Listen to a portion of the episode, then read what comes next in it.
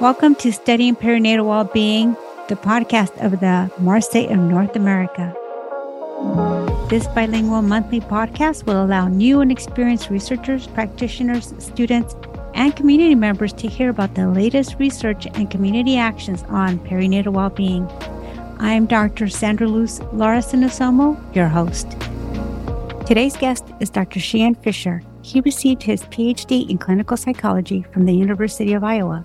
He is an associate professor and perinatal clinical psychologist at Northwestern University, Feinberg School of Medicine. He is also the associate dean for diversity and inclusion at the Northwestern Graduate School. His research focuses on the effects of perinatal and subsequent parental mental health on infant and child health outcomes. He specializes in the emerging field of father mental health.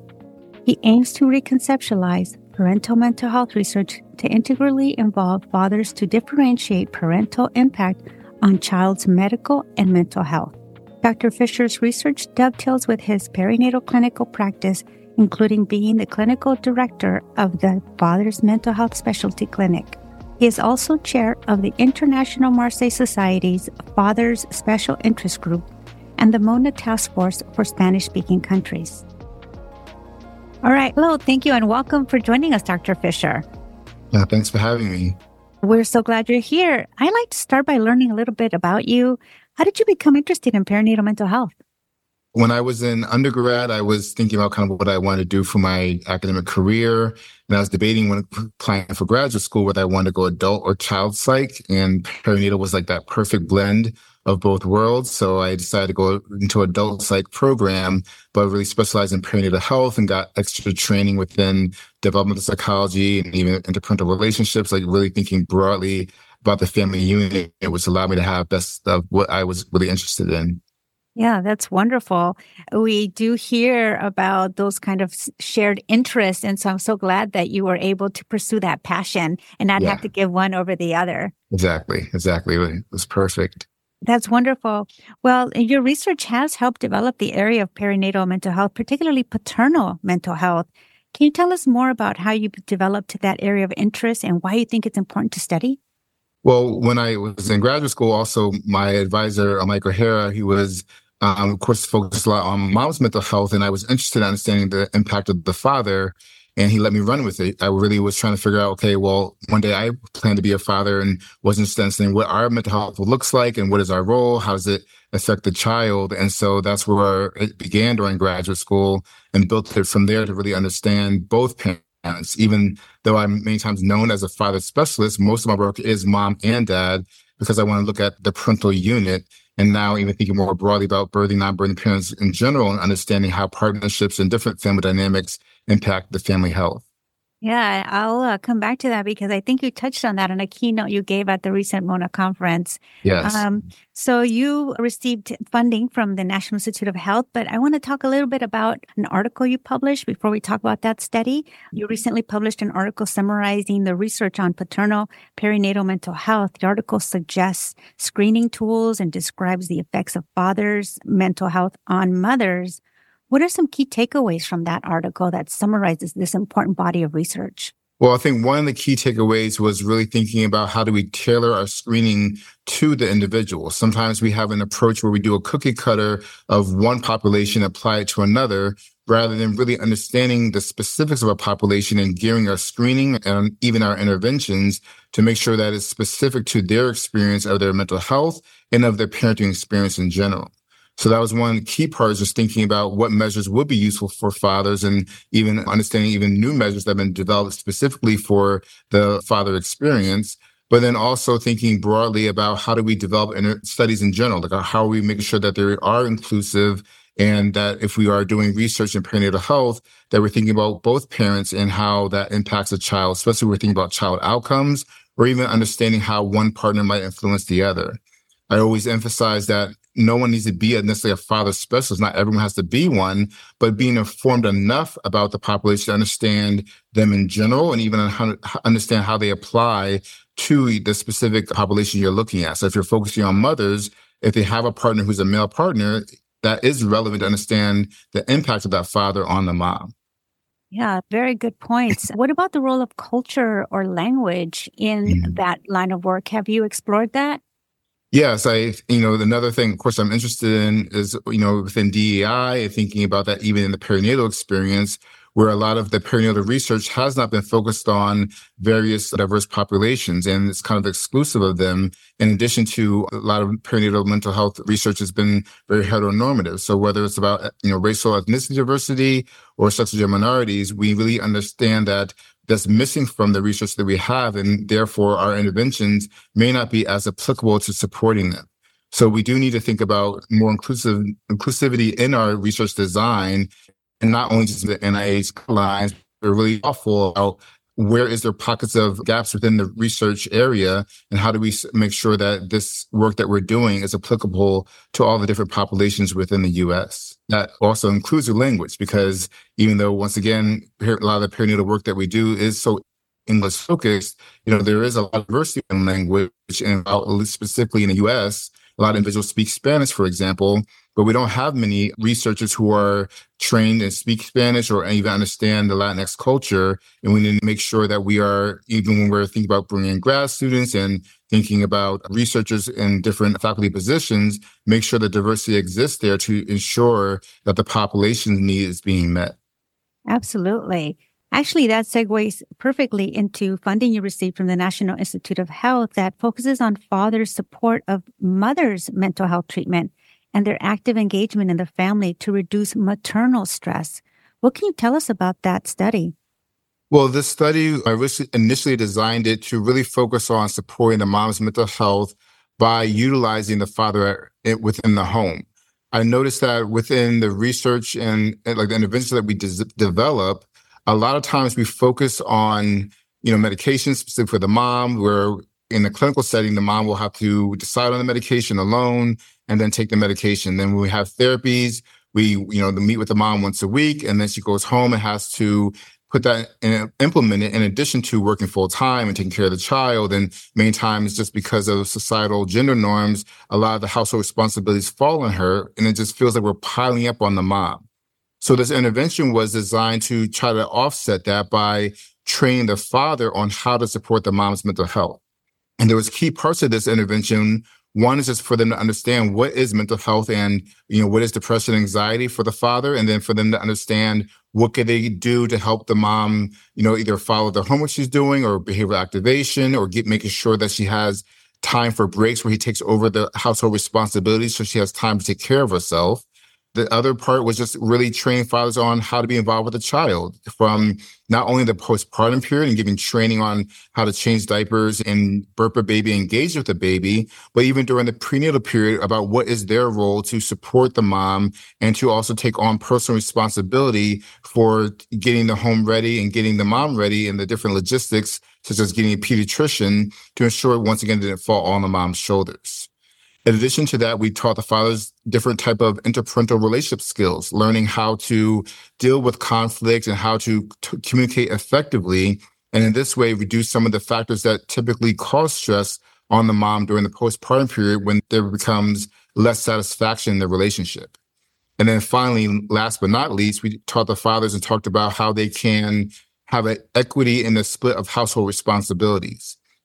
What we noticed is that fathers are tending to get a little more involved in the home, but it's still not equal involvement within the home, but also the idea that sometimes they might cherry pick. So the goal was for them to, before the baby is even born, to sit down together and think about what will be an equitable split of the household responsibilities. And if there's a skill set that the father doesn't have, they have now time to start to practice it and train themselves in it before the baby comes to ensure that once the baby is here, they are really an equitable team working together and supporting the family health, but specifically addressing moms and reducing the risk of the mom developing depression.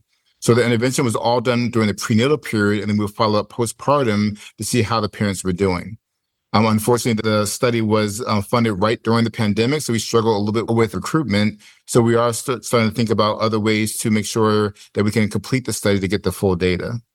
Yeah, that sounds, I can imagine a lot of tips for partners to consider as they're preparing for their first or second or subsequent child. There are always lessons to be learned from prior experiences, but also from what science has to offer.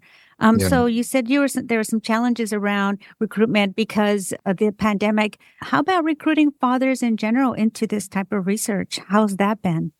Well, recruiting fathers in this research in general, um, you know, we talk to different individuals about this because many of us do find it difficult because historically fathers were not as much engaged within the perinatal period. We don't have like a history, even just generally as a culture, to make it inclusive of fathers. When we think about even just different hospital systems, that even the language that's used around it, they are typically exclusive of the father. So part of the thing we're working on is trying to help fathers understand that they do matter within the family unit and that they do have an impact and that they also have a responsibility in the home. And therefore, over time, hopefully that helps to change the culture around engagement in different parts of the perinatal period, including involvement in research. So there's different ways we try to address that. Some of it's just creating buy-in for fathers, like I said, education so they know what's valuable, but also helping them to even see the benefit of it for themselves, that talking about their own mental health is actually rewarding, that they can have a better quality of life, and that this will actually have a direct impact on the people that they love. Well, so there are some direct benefits to the participants, in this case, the fathers, but also you will see some benefits, hopefully, for the mothers. How about the child? Yes, like that's the other part is that fathers sometimes assume that they're, they don't have an impact on the child. And sometimes, un- unfortunately, we make the same assumption. But there's been studies, including one of studies I did a few years ago, showing that even after we control for the mother's impact on the child's health outcomes, that the father uniquely has an impact on the child's health. And that matters because when we do interventions, if we only focus on the mom and get the mom well, that child is still vulnerable and at risk if the father is also not doing well. Yeah, so that's an important point to make, that it really is a family system approach that you're taking. Yes, absolutely. Yeah, that, that's wonderful. And it's excellent to think about these different types of households that, as you said earlier, sometimes we think about the family as very gender normative, where there's a father and a mother, but that's not always the case. We have a diverse population that has very different family systems that we need to respect. They are still equally important. And in fact, you raised some of these issues in the keynote address you gave at the MONA conference in October. What were some of your key takeaway messages for those who might have missed that important presentation? Well, one of the things was just highlighting how within the perinatal field, we do think in a heteronormative way. And we know that historically, even within the medical field, there's been exclusion. Like, for example, many studies in the past used to focus only on men for medications and then applied to women. And we saw like the disastrous effects that could have.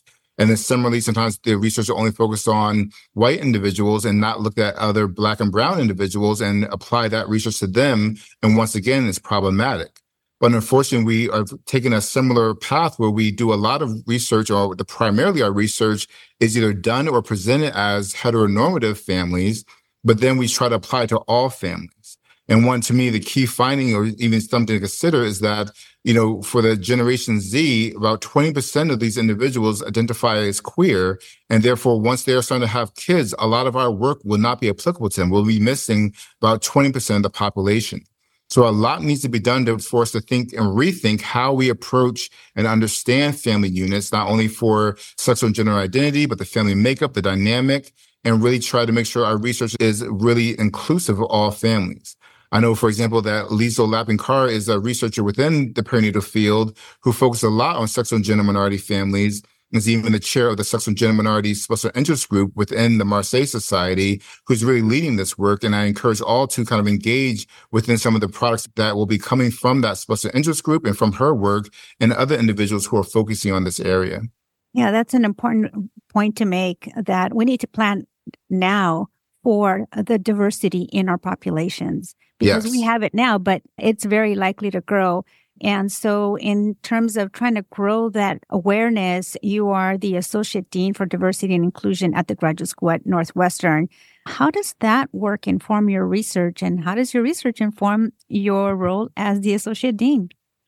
Well, it shows us the value and the importance of it. Like for my associate dean position, I will be focused, or I am focusing on working with the graduate students within Northwestern. and understanding that individuals, they are, many students are very talented and intelligent and have a lot of promise, but need to make sure that they're feeling supported and have an environment that, where they feel like they belong.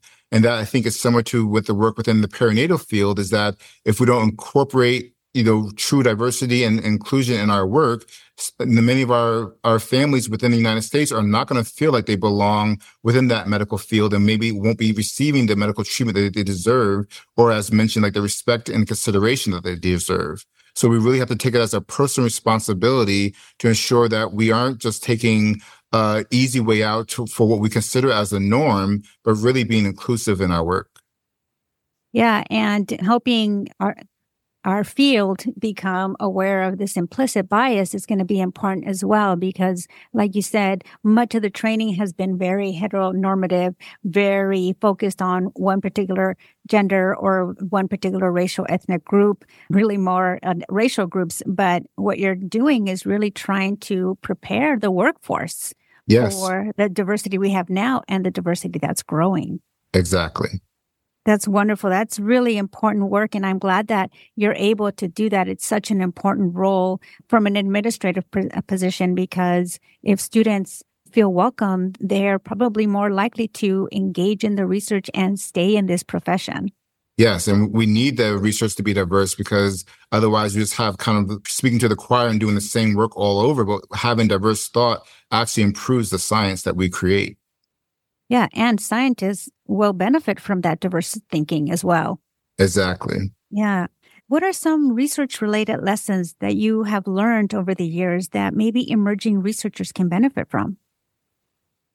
Well, I think for emerging researchers to understand that their different diverse thought is really powerful for broadening the field and really making sure that the outcomes that we're, or the results of the work that we're doing within science is really impacting a broader audience. So one, I always encourage the emerging researchers to be bold in their thought and to not be shy about presenting their own points of view.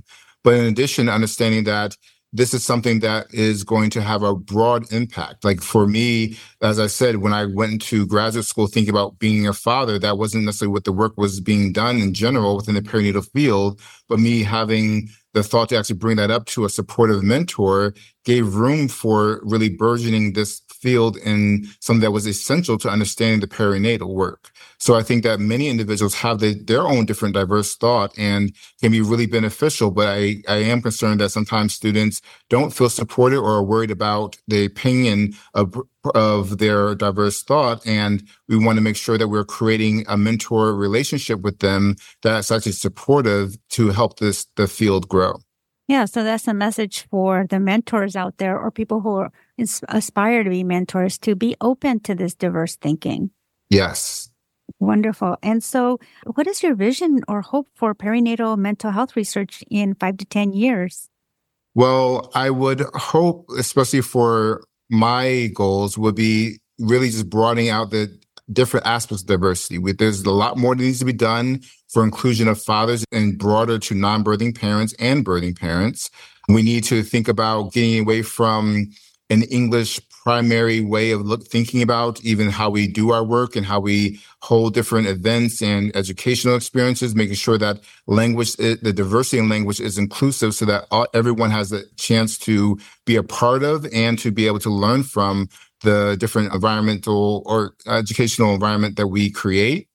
And really just thinking about the different pockets of groups. Like, for example, we don't do as much work within Latinx populations or Middle Eastern, especially African-American and Black population, you know, Indigenous. There's so many different groups who we still don't understand their experience and understanding how their cultural experiences and the effect of being in the U S and the impact of our societal norms has on their mental health and their family development. So I would really hope that we start to really take a purposeful effort to making sure that we have more inclusion on racial and ethnic diversity, sexual and gender minority, and thinking about that even within linguistics. Those are great hopes. And I think that you're really helping pave the way for that line of work. So thank you for that. I appreciate it. Thank you. Yeah. So before we end, do you want to add anything before we close the conversation? Um, the only thing I would just highlight is that the Marcé Society has done a great job of creating different special interest groups. So I encourage people to join in with them and to be involved. Like, the more people are involved, the more we can have more diverse thought and communication around these different topics. And of course, when it comes up for the Marcé Society, has this conference coming up in Barcelona. And then in a couple of years, we'll have our next MONA conference. I'm really hopeful to seeing more diversity in our abstracts to make sure that we have opportunities for different symposiums or focus on different special populations. That sounds like a cool message, and I hope that our listeners hear it and share it with others. Thank you so much, Doctor Fisher. This has been so wonderful. We so appreciate your time and your contributions to the science. Oh, thank you for inviting me once again. Thank you for joining Studying Perinatal Wellbeing. Please see our show notes on the MONA podcast website for more information about today's guest. We always look for great perinatal well-being students, community members, researchers, and practitioners to interview. So please email your suggestions to monapodcast at marcenortham dot com. That's monapodcast at M A R C E N O R T H A M dot com. Until next time, practice compassion for yourself and others.